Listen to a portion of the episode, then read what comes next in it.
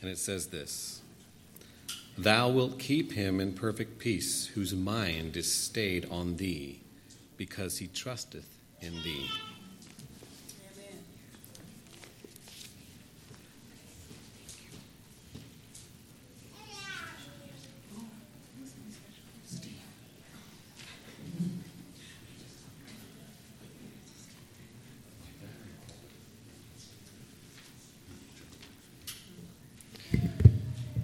Morning, everyone. After all these years of being a Christian and walking with the Lord, I shouldn't be amazed by it anymore, but I still am always amazed at how the Holy Spirit arranges things and arranges themes and so on. And in the children's story this morning, we're talking about the dog and his master, Sully and his master, and the song I'm going to sing you this morning is about our master. Many of you maybe can remember the day that you gave your life to Jesus. You may not know the date, maybe you do, but you might remember the experience, what you felt, what you were experiencing at that time.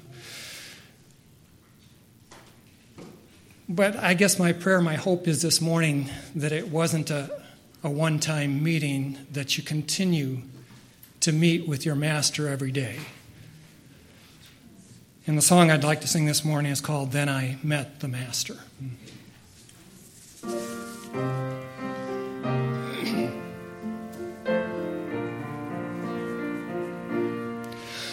Like a babe when it cries for its mother, like a child I was helpless, alone. Then I met the Master. Now I belong to him.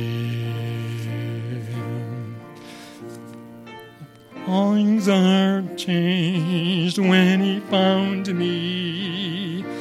A new day broke through all around me. For I met the Master, now I belong to him.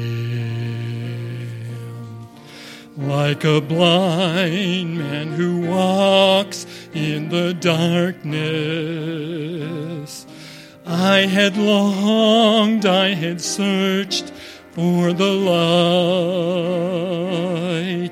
Then I met the Master. Now I walk no more in the night. A new day broke through all around me. For things are changed when he found me. For I met the Master. Now I belong to him. I met the Master. Now I belong to him.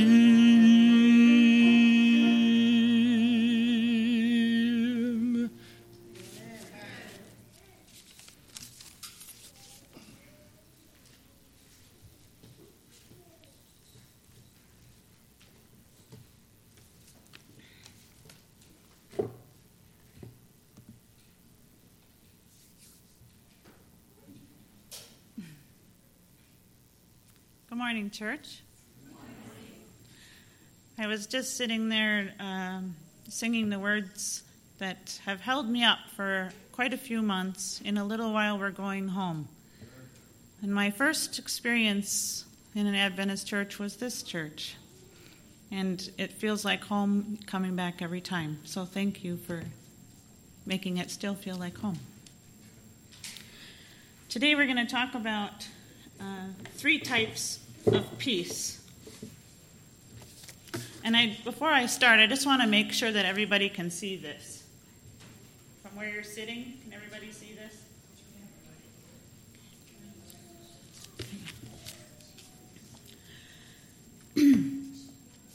So, inner peace. Inner peace is the peace that we have with ourselves. If you look left and right in the pew, you're on a horizontal plane. That's horizontal peace. It's the peace that you have and maintain with others. Then there's vertical peace, and that's the peace that we have with God. Kind of like this vertical beam right here. Please turn with me to Matthew 19. Matthew 19, verses 16 to 22.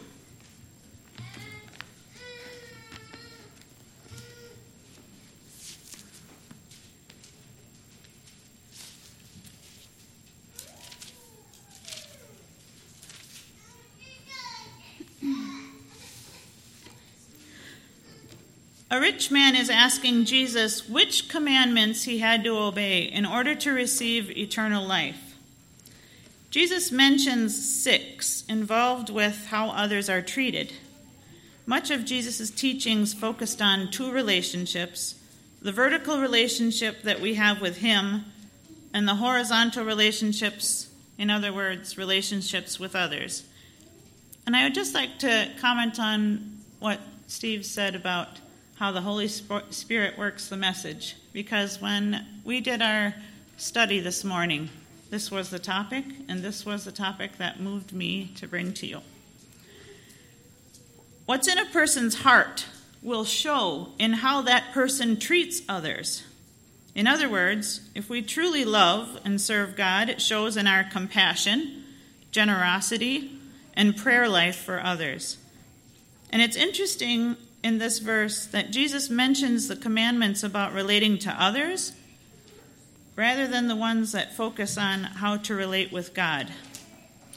Now, perhaps it's because the face-to-face relationship you have with others might be a little harder than maintaining a spiritual relationship with a loving God. So let's explore this in a little more detail. Matthew 19, verses 16 to 22. And behold, one came and said unto him, Good master, what good things shall I do that I may have eternal life? And he said unto him, Why callest thou me good? There is none good but one, that is, God. But if thou wilt enter into life, keep the commandments. He saith unto him, Which? Jesus said, Thou shalt do no murder, thou shalt not commit adultery, thou shalt not steal, thou shalt not bear false witness, honor thy father and thy mother, and thou shalt love thy neighbor as thyself. The young man saith unto him, All these things have I kept from my youth up. What lack I yet? Jesus said unto him, If thou wilt be perfect, go and sell that thou hast, and give to the poor, and thou shalt have treasure in heaven, and come and follow me. But when the young man heard that saying, he went away sorrowful, for he had great possessions.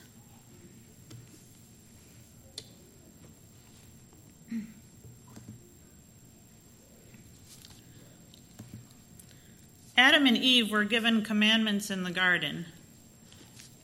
We heard in Genesis 1:28, And God blessed them, and God said unto them, Be fruitful and multiply, and replenish the earth, and subdue it, and have dominion over the fish of the sea, and over the fowl of the air, and over every living thing that moveth upon the earth.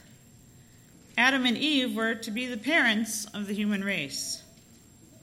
Genesis 2:16-17, And the Lord God commanded the man, saying, Of every tree of the garden thou mayest freely eat, but of the tree of the knowledge of good and evil thou shalt not eat of it, for in the day that thou eatest thereof thou shalt surely die.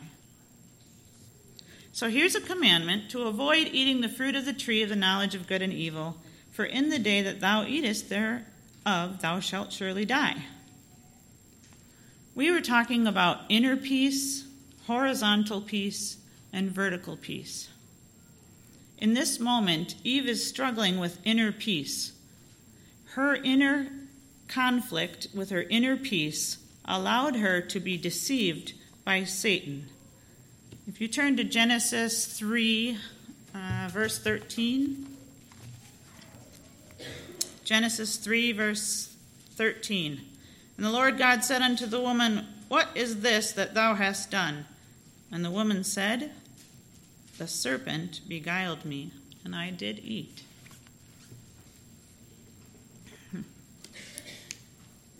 So Eve had a conflict with her inner peace. It allowed her to be deceived by Satan, and she broke the commandment not to eat of the fruit of the tree of the knowledge of good and evil. She had become subject to consequence. She would surely die. In the Garden of Eden, which God had created, Scripture tells us it was very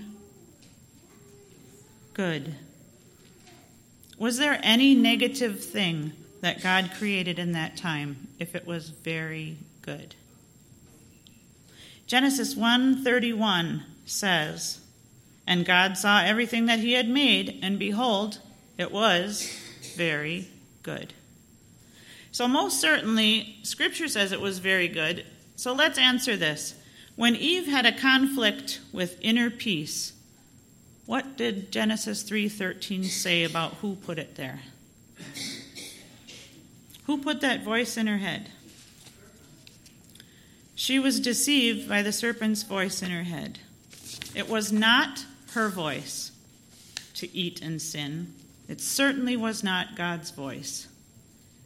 Now, continuing our study, Adam and Eve had a relationship, correct?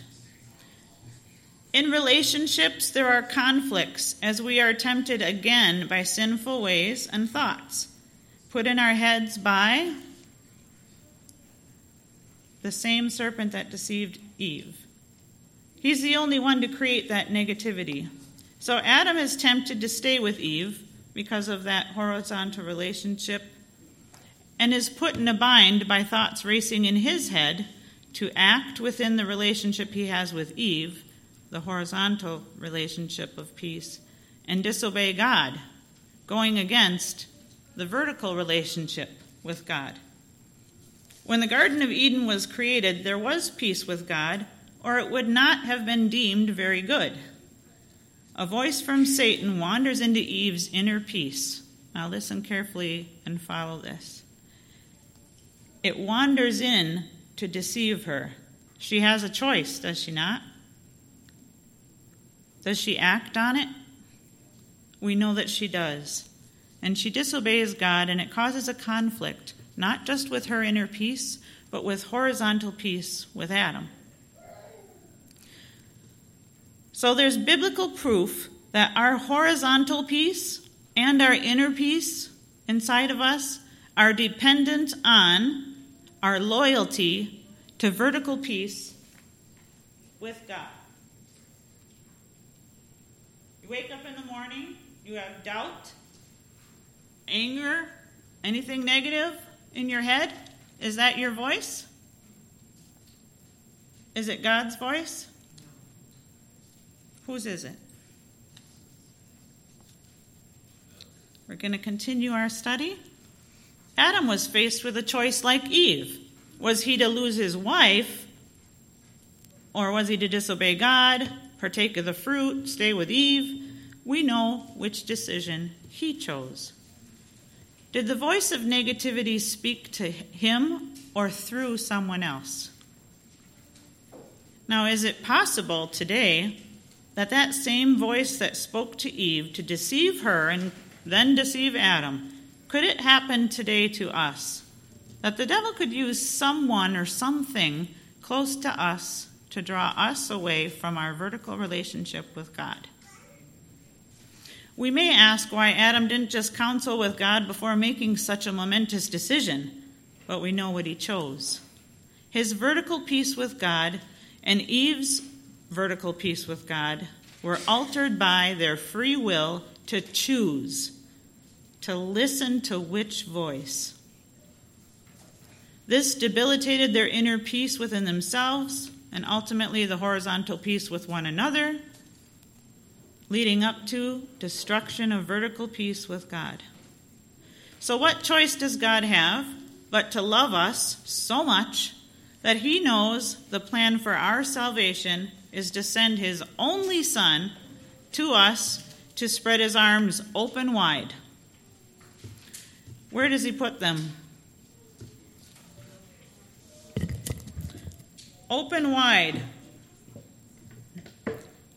We had vertical peace with God, but because of listening to a negative voice, it leaves him with no other choice but to send his only son.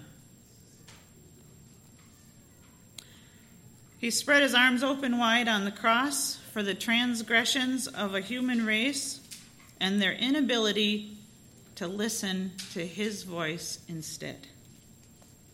Had there not been a conflict with Adam and Eve listening to a voice that was not their own and a voice that was deceitfully from the serpent, would we have needed this?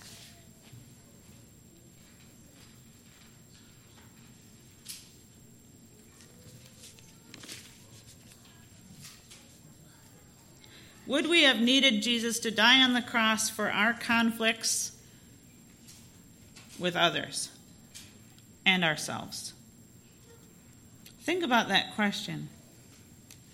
Had there not been a conflict with Adam and Eve listening to a voice in their inner peace, leading to sinful actions among themselves, altering horizontal peace, would Jesus have had to come to a rescue and spread his arms out horizontally for us?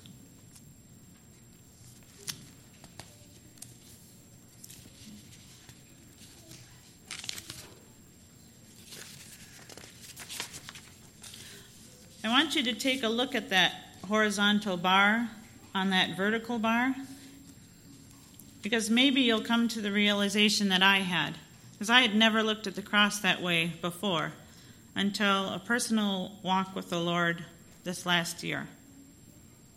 And I can no longer look at it without thinking about how important it is for me to maintain not only my relationship with God, so that my inner peace is not disturbed enough by false ideas and negative voices that's certainly not my own, certainly not from God.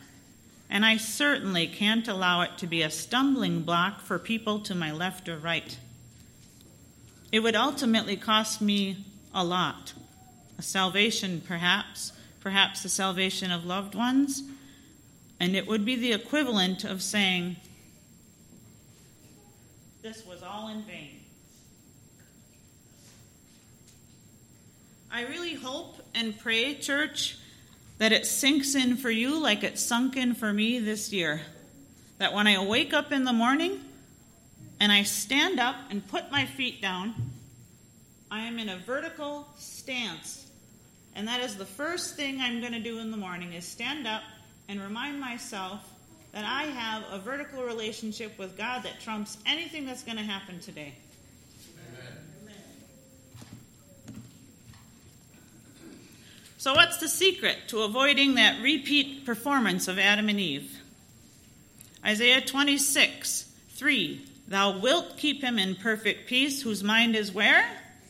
Stayed on thee, because he trusteth in thee." This verse proves peace does not originate from inner peace. Peace does not originate from horizontal peace. It can only begin with the perfect peace with God. Vertical peace with God is the key to holding your inner peace and your horizontal peace with others in check. Inner peace begins the moment you choose not to allow another person or situation or event to control your emotion. This last year, that event word was most difficult for me. It really tried. Boy, did that serpent try. Those of you who don't know me, my husband passed last year. The book of Revelation clearly states we are going to go through tribulation. But will you allow an event, a person, a situation, a thought, to control your emotions that cause you to lose this? Will you allow naysayers and mockers who do not love on you with a Christ-like love to affect your inner peace or your vertical peace with God? Were there naysayers when Jesus walked? What then is the secret to inner peace? Vertical peace with God is the secret. Satan is no match for God. Amen? Amen. So, if Satan's no match for God, and you stand up and you say, this is the most important part of my day right now. Do you think he's going to come after that? Is he any match for God? So if you're in direct alignment with him, he could try, wouldn't be very helpful, wouldn't be effective. So what's he going to do? He's going to do what he did to Adam and Eve, and he's going to do the same thing now. When you're focused on God and vertical peace, or focused on how you feel and conflicts with other people and busy schedules, which one do you think he's going to go after? So guess what? The devil will attempt daily. He's going to whisper in that morning when you're not feeling well because there's been an event. He's going to say, you might as well stay in bed because you're not going to be effective when you're this sad. He's going to tempt you with things that feel good because you're not feeling well right now. He can throw negativity at your inner peace. But if you wake up every day, pray, and stand vertically upon your feet, declare with that prayer, I am in direct alignment with God's plan for me. It does not matter what you whisper to me, say to me, do to me, throw at me. You will know it is not your voice. If it's negative, it is most certainly not God's voice, because he makes only very good things. You will be empowered to cast that lie aside. The path to the cross shows us how far God will go to call us back. Don't trust your feelings without first trusting the cross. Sometimes we have a tendency to pick back up mistakes of the heart, perhaps a guilty conscience. But God isn't angry with you. He's already dealt with your mistakes. Right there on that horizontal beam, on that cross, he loves you. He hates sin, but he dealt with it. Now let him love you. It does not matter, church, what you have done. Let him love you. We are welcome in God's presence. Let's turn to Matthew 27. Matthew 27, verse 50 to 57. Matthew 27, verses 50 to 57.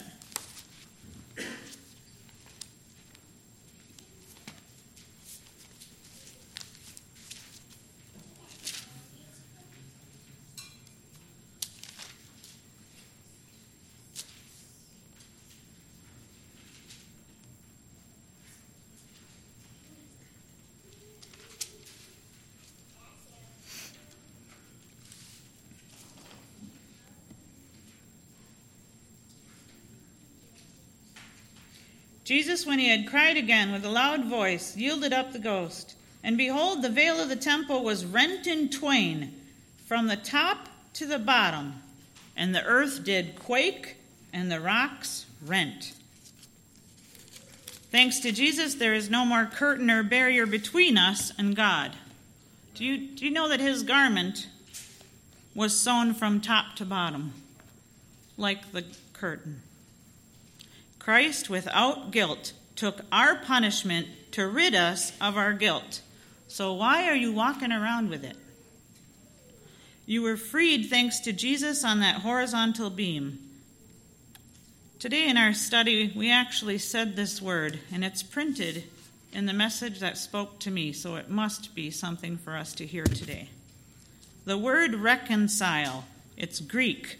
It means to render something otherwise, reversing it to its original state. Christ has reconciled the world to himself.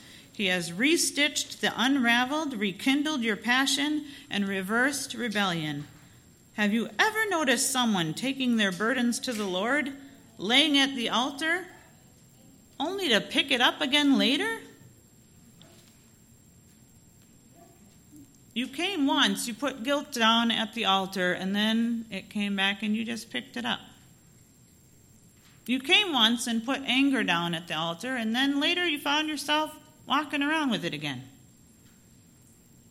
Perhaps pride got in the way. Well, pride says, you're too good for God and you don't need him. Pride's lie comes from Satan. Shame says, you're too bad to be wanted by God. Look at all you've done. He's not going to want that. Shame's lie comes from Satan. If pride is what goes before a fall, shame might be what keeps you there. Folks, it is long overdue to take all those burdens to the Lord and this time leave it there. It is the only way to inner peace.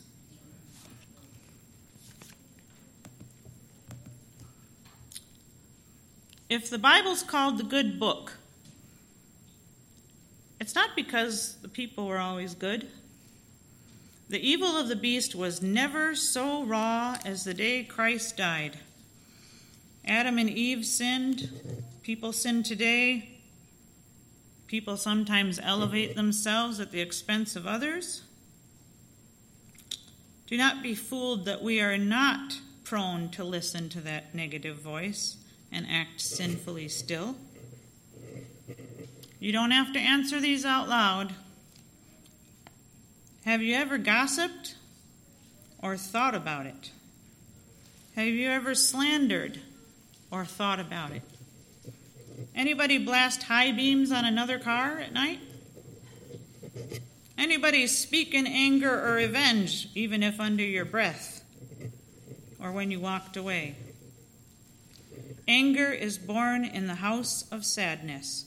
Do not let your sadness fester, because it will leave that house as anger. Matthew 25:40 says, I assure you, when you did it to one of the least of these, my brothers and sisters, you were doing it to me.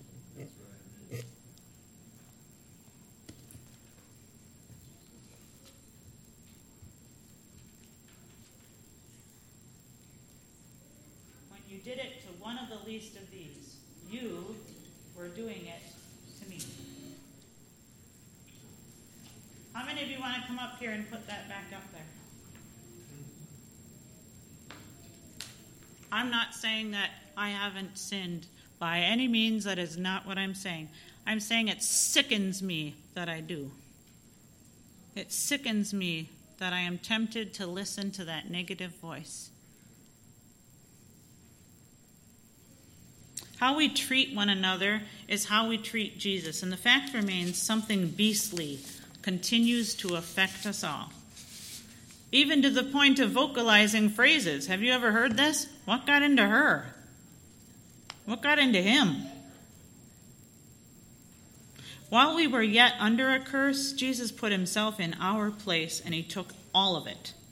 Not once did he use supernatural powers for his own comfort. Oh, I happen to have a sleep number bed. I like comfort. I even know my sleep number. But how far to uncomfortable are we willing to go to advance the gospel? I did not have a very good year. There were good days and bad days. But all of those days were God days. Amen. Genesis 3:17 to 18. Genesis 3:17 to 18 states, a curse on the ground was thorns, the product of sin. What was the crown on our Savior again made of?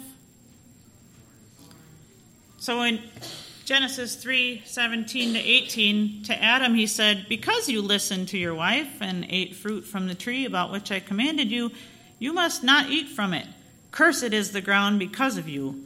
Through painful toil you will eat food from it all the days of your life. It will produce thorns and thistles for you." Jesus took off his crown of heaven, did he not? And he replaced it with a crown of thorns for you.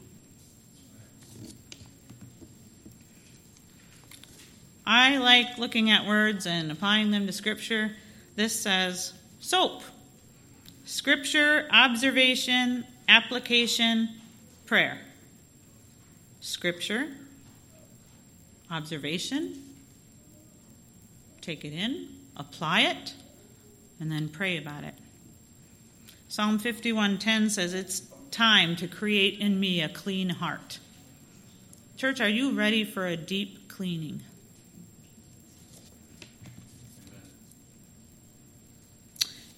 Have you prayed about something as much as you talk about it? Have you prayed about something as much as you talk about it? Everybody has friends. Tell me the first thing that happens when something good or bad happens or you hear something. What's the first thing you do? Call who? Neighbor, friend, relative? You'll never guess. Guess what I heard? Gossip is destructive to horizontal peace. We should strive to pull people toward peace rather than to let them pull us into their storm. When you hear someone gossiping, guess what I heard? Try to remind them, have you prayed about it? Oh, sis, I got to talk to you about something. I saw this in the newspaper. I'm like, oh, maybe we should pray about it. Come with me. Interrupt the gossip and invite them to pray. Matthew 21:22 states, "If you believe, you will receive whatever you ask for in prayer."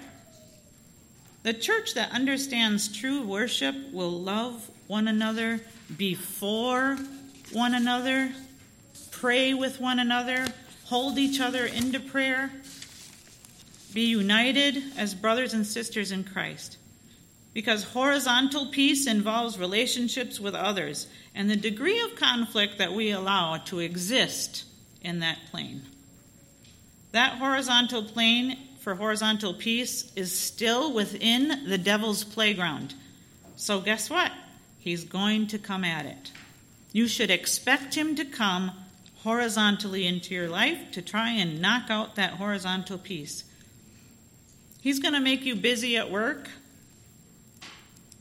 He might make you think, I'm doing a lot of good work right now, so I can't get home. But maybe there was something at home you needed to get home for. We have read about it in biblical times, and we see it now. There is destruction, there is war, conflict, divorce, division, endings of relationships, in and out of church even. Words like blame and shame, that is not in God's 7 creation days. Man's actions created words like that by listening to a voice that was not God's and was not theirs. It's time for a heart check, asking yourself to search your hearts and your past behaviors today. It's not an attempt to make you feel bad. That's not what I'm trying to do. It's an attempt to share what I've been thinking about and needing to do myself. If I allow the devil to whisper negativity to me, I'm going to breathe that out everywhere I go. And then there'll be a notion that I'm unworthy or I fall deeper into the wrong direction of where I need to be useful for God. I took a trip recently to Tennessee, and I thought it was to visit my 3-year-old granddaughter. But on the way, a friend of mine said, "Why don't we stop and see the Ark?" It was the most amazing thing that I have seen in a very, very long time. And there was a statement on the wall that struck me. Lots of statements on the Ark. I recommend you go. It explains answers to questions. But this one, I stopped and stared at a long time, and it was probably one of the shortest ones. And everyone died except the 8 people in the Ark. 8.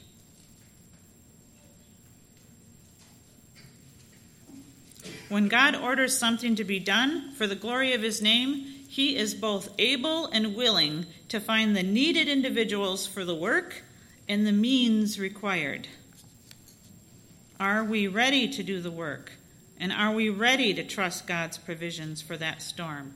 Even if not everyone we know and love will follow. We cannot be ready if we're distracted by trivial matters of life that the devil crafts to look bigger. We cannot be ready to trust God if we waste our time and energy trying to stick our hands and even noses where they don't belong, while keeping our hands in our pockets. If our ears are filled with the devil's message of impossible, how can you expect to hear God's message saying, I made possible?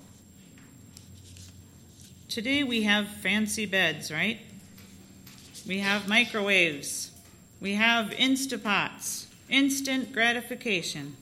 You don't even have to get up anymore to turn your TV on. I don't recommend it with what's been on it lately. But what stress number, forget comfort level, what stress number are you willing to go for him and his salvation of others? Today we have so many methods that the devil uses for instant gratification. We try to speed up our happiness. I should feel happy today. And that's where the devil leads you astray. But I have learned from my trip to Tennessee that the best grits cannot be made instantly. Neither can gratification of greatest joys that are yet to come in Christ Jesus. Many people believe they can wait for peace when the truth is you need to push. You need to pray until something happens, and you need to walk in it purposely. Some people said, if I step while studying the Word, I should be able to study truth and expect protection. STEP. Study truth, expect protection. Does that always happen? I'm in the Word and nothing's going to happen to me. Well, the devil will try to fool you into thinking that while you're at stepping, well, there might be some sort of provision if he loves you. He's going to rescue you from this illness because he loves you. He's not going to take your husband because you study the Word. And then when it happens, folks, make a promise to the people to the left and right of you today. You're going to ignore his lies from here on out. Amen. You're going to make a choice to study God's Word and practice what he asks us to practice. Amen. I'm going to ask you to play along right now, a little game. Close your eyes. Everybody close your eyes. I want you to think of the one thing on your mind right now in this current time that is the biggest stress in your life. Don't say it out loud. Don't tell your neighbor. What is the biggest stress in your life? Get it in your mind. I know it's a long list. Pick the biggest one. Okay. Open your eyes. If the thing that you thought of fell into one of these 4 categories, I just want you to raise your hand when it applies to you, okay? So if what I'm about to say touches on what you were thinking of, just raise your hand and then keep it there. It was either related to a person, a problem, a place, or the pace of your life right now. A person or people, a problem, past, present, or current, that keeps revolving around, apace. I'm so busy, I'm so manic, I can't get anything done, or I can't seem to get out of bed because I am too depressed to just do anything. That's apace. Or a place. Maybe it's home, maybe it's work. Hopefully it's not a place of worship. You may put your hands down. Sad fact, church can be a stressful place for folks. Aside from visitors who might find it stressful as they just visit and try and figure out new layout, new faces, what songs are being sung, what do they study, what do they believe. But I'm talking about regular house of worship you attend on a regular basis now, or even a previous one that drove you here. A place can also be a town. Maybe there's a bad memory in a town. The home of someone you don't agree with. Your workplace, the airport, a hotel, wherever it may be, a place you're forced to call home, or just the opposite, feeling as if you're wandering so lost you don't feel you have a single place that you can call home or a home place to worship. Now maybe it's a pace. Someone comes up to you and asks, how's it going? You say, busy. I'm running errands and people everywhere. I'm working on projects. I'm juggling home. I'm traveling, to a point of I'm falling asleep standing up. I'm so busy, too busy for God, perhaps. A problem. Sometimes a problem is so persistent and in your face, it's a problem you're pushing through and in this season, but there have been years of seasons like it, and you're feeling more and more overwhelmed by every season, one on top of the other. And then maybe there's physical pain in your body that prohibits you from focusing on today's message even. You want to walk out of here. Or maybe you've already walked out here emotionally and you're only sitting here physically in this pew. Maybe your stress came from people. We are diverse, we are unique, but we are made by God, and yet sometimes our diverse way of thinking, talking, and acting allow that devil's playground and the horizontal plane to flourish with negativity about what the other person has said or done. See, the devil crafts conflict every day to distract God's people from loving one another and praying for your enemy. He's creating divisions that don't make room for forgiveness. Worst of all, he crafted the need for us to have God's only Son to be sacrificed on a cross for what we have done. Zechariah states, he will rescue us from the hands of our enemies. I'm kind of a word nerd. When Zechariah stated, he will rescue us from the hands of our enemies. See, the expectation of the people at the time is that God would deliver them from their circumstance of darkness and despair. But Luke 1:71 states, salvation from our enemies and from the hand of all who hate us. Well, then, all of a sudden, Zechariah shifts the word from to in. Luke 1:79 says, the rising sun will rise to shine on those living in darkness and in the shadow of death, to guide our feet into the path of peace. Was there any from happening there? I'm going to read it again. Salvation from our enemies and from the land of all who hate us. That was the beginning, right? But now he states, the rising sun will rise to shine on those living in darkness, in the shadow of death, to guide our feet into the path of peace. So notice that shift, as God does not always rescue us from a place. He might not rescue you from that pace, the problem, or the people. Sometimes you're visited in your trouble. Deep in the heart of the valley we are in, and he remains to get us through the valley. People, the thief of our peace is not a place. The thief of your peace today is not a pace, it's not a problem, it's not people. We expect God to take us out of things that sometimes we ourselves created. Mistakes are made when we try to arrange the place that we were assigned to, or the people we were assigned to pray with. I don't want to pray over there. God, just pray with them and we're good. or a problem that we prefer to deal with and leave that other problem over there, or the people that we prefer to be with. But is that God's plan or ours? It's important to identify our source of stress because it helps us determine where we are going to seek our peace. Now let's look. Christ is born to challenge us to walk in the path of peace. No matter which category you chose, place, pace, problem, people, we have identified as our source of stress. So notice that if peace comes from people and they walk away, what happens? Peace is gone. So what if your peace came from a pace and then all of a sudden the pace changed? What if your peace came from a problem and then the problem was resolved and I don't know how that works. What if the peace came from places, paces, problems, or people? That's not the source of our peace. I don't want the peace from a promotion at work because I could just as easily not have a job the next day. I want the peace that this world cannot take away from me. I want the peace.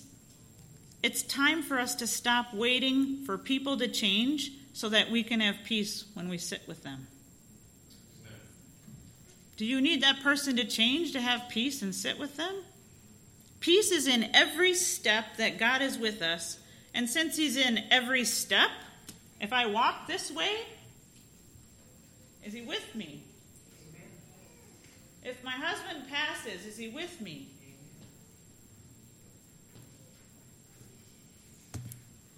Amen. Luke 1:76-80 says, "To give knowledge of salvation to his people by the remission of their sins through the tender mercy of our God with which the day's spring from on high has visited us, to give light to those who sit in darkness and the shadow of death, to guide our feet into the way of peace."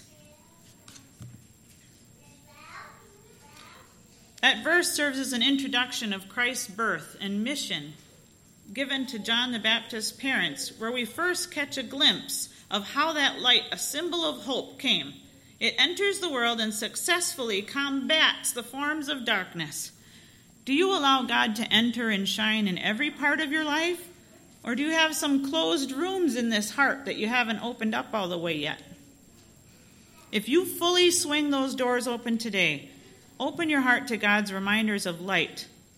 Through darkness, I know it can seem overwhelming, but his power of light and hope are greater. Turn the lights off and light a match. Hope begins with Christ because forgiveness and salvation is alone found in Jesus. And that is what leads to your peace, and it does not get taken away by anything on this earth. Let his light, his presence shine in you. As the sun rises, may the light shine more brightly on us than it ever has before.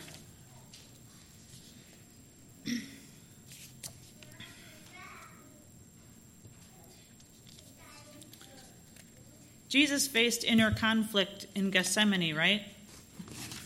Just before he was arrested, he prayed to his Father, saying, "My Father, if it is possible, may this cup be taken from me. Yet not as I will, but as you will." A little later, he says, "My Father, if it is not possible for this cup to be taken away unless I drink it, may your will be done." These prayers reveal that while he was here, Jesus' mindset before the crucifixion and his total submission to the will of God. The cup is the suffering he's about to endure. It's as if Jesus were being handed a cup of bitterness, but the expectation is he has to drink all of it. He uses the same metaphor in Matthew 20:22. When Jesus petitions the Father, "Let this cup pass from me," he expresses that human desire to avoid pain. He's fully God, but he's also fully human. And his human nature struggled with the need to accept that torture. His flesh recoiled away like ours would. But he says, "The spirit is willing, but the flesh is weak." In praying, "Let this cup pass from me," he's battling the flesh because it likes to be self-preservation and comfort. The struggle was intense. If anything shows that Jesus was fully man, this is it. He knew of what was to come. The agony he faced was going to be more than physical. It's going to be more than spiritual, more than emotional. He knew that God's will was what ultimately is what he wanted. He was pierced for our transgressions and wounded for our healing because he loves mankind, but his humanity dreaded that pain and sorrow. He ultimately pays the ultimate price for our conflict with horizontal peace and inner peace. Who are we to allow the devil to continue to lie to us and convince us that he would have any power over God? Isn't it about time that you laid aside our differences, took back our horizontal peace and inner peace by focusing on the only peace that sustains them all?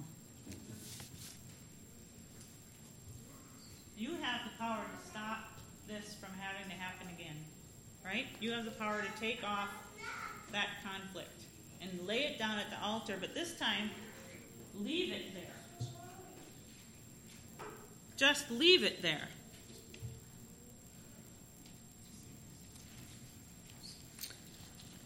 Isaiah 9:6 says, "And his name shall be called Wonderful Counselor, Mighty God, Everlasting Father, Prince of Peace." Notice the prophet didn't say a prince of convenience or Lisa's preferences. It's not a prince of what Lisa wanted to do today.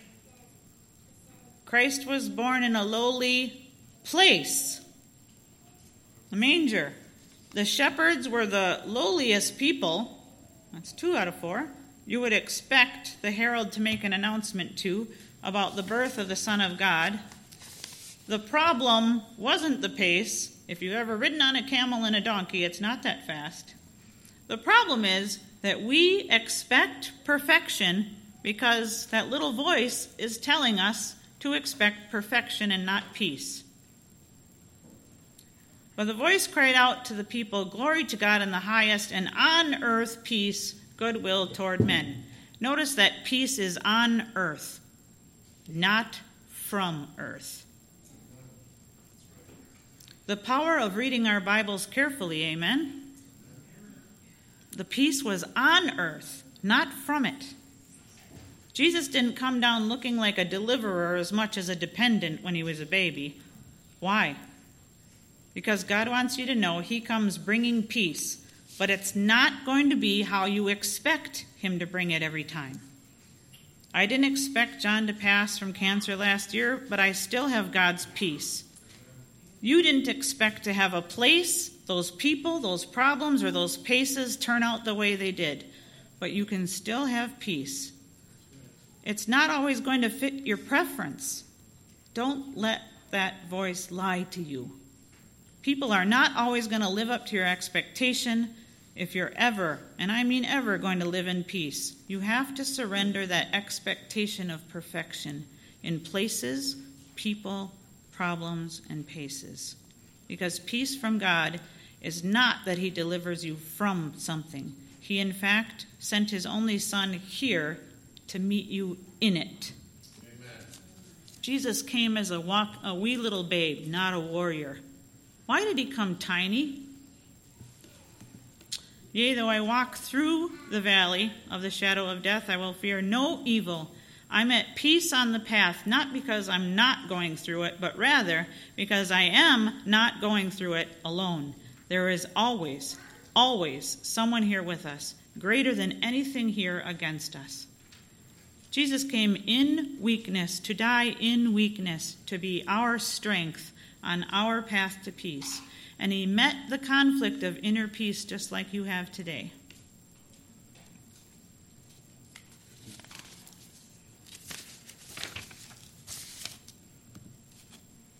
"Thou wilt keep him in perfect peace, whose mind is stayed on thee, because he trusteth in thee." Amen. You say, "I can't figure it out." God says, I will direct your steps. You say, I'm too tired. God says, I'll give you rest. You say it's impossible. God says, all things are possible. You say, nobody loves me. God says, I love you. I can't forgive myself. I forgive you. It's not worth it. It will be worth it. I'm not smart enough. I will give you wisdom. I'm not able. Well, I am able. I can't go on. My grace is sufficient. I can't do it. You can do all things through Christ. I can't manage this. I will supply all your needs. I'm afraid. I have not given you fear. You think of that. I have not given you fear.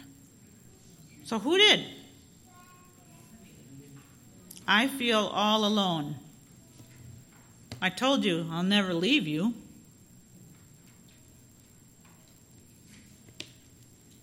Take your burdens to the Lord. Leave it there. This is a memory of a painting, and perhaps you've seen it. Do you know what the artist intentionally left out of this painting?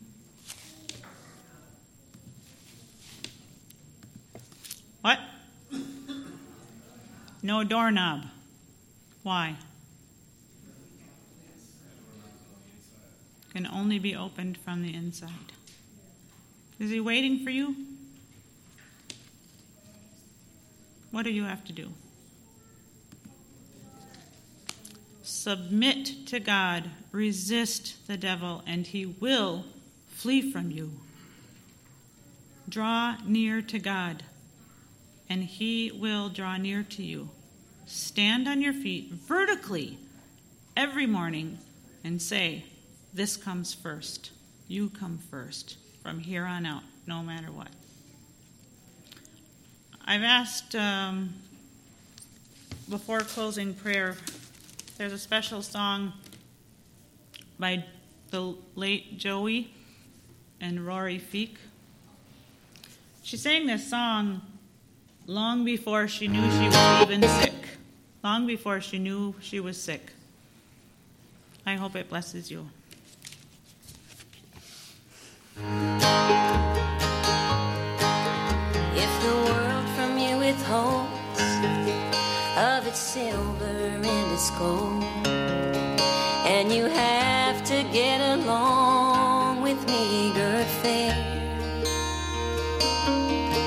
just remember in His word how He feeds the little bird. Take your burden to the Lord. Leave it there. Leave it there. Leave it there. Just take your burden to the Lord.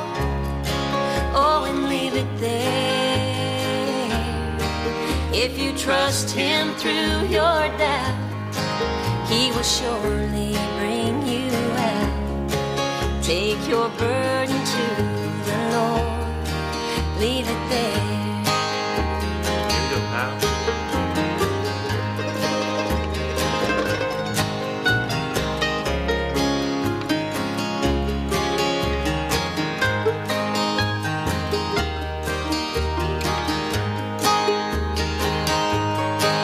Now if your body suffers pain and your health you can't regain, and your soul is slowly sinking in despair, Jesus knows the pain you feel. He can save and He can heal. Take your burden to the Lord. Leave it there. Leave it there.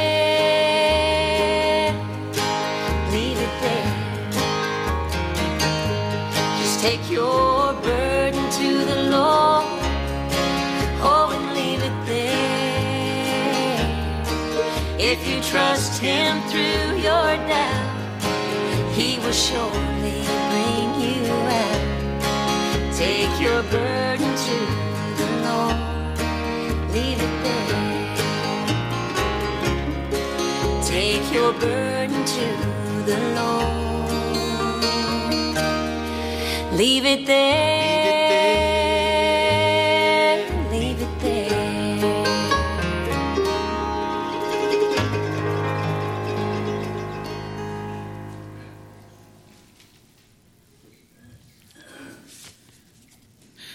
As we prepare for our closing song is number 306, Draw Me Near.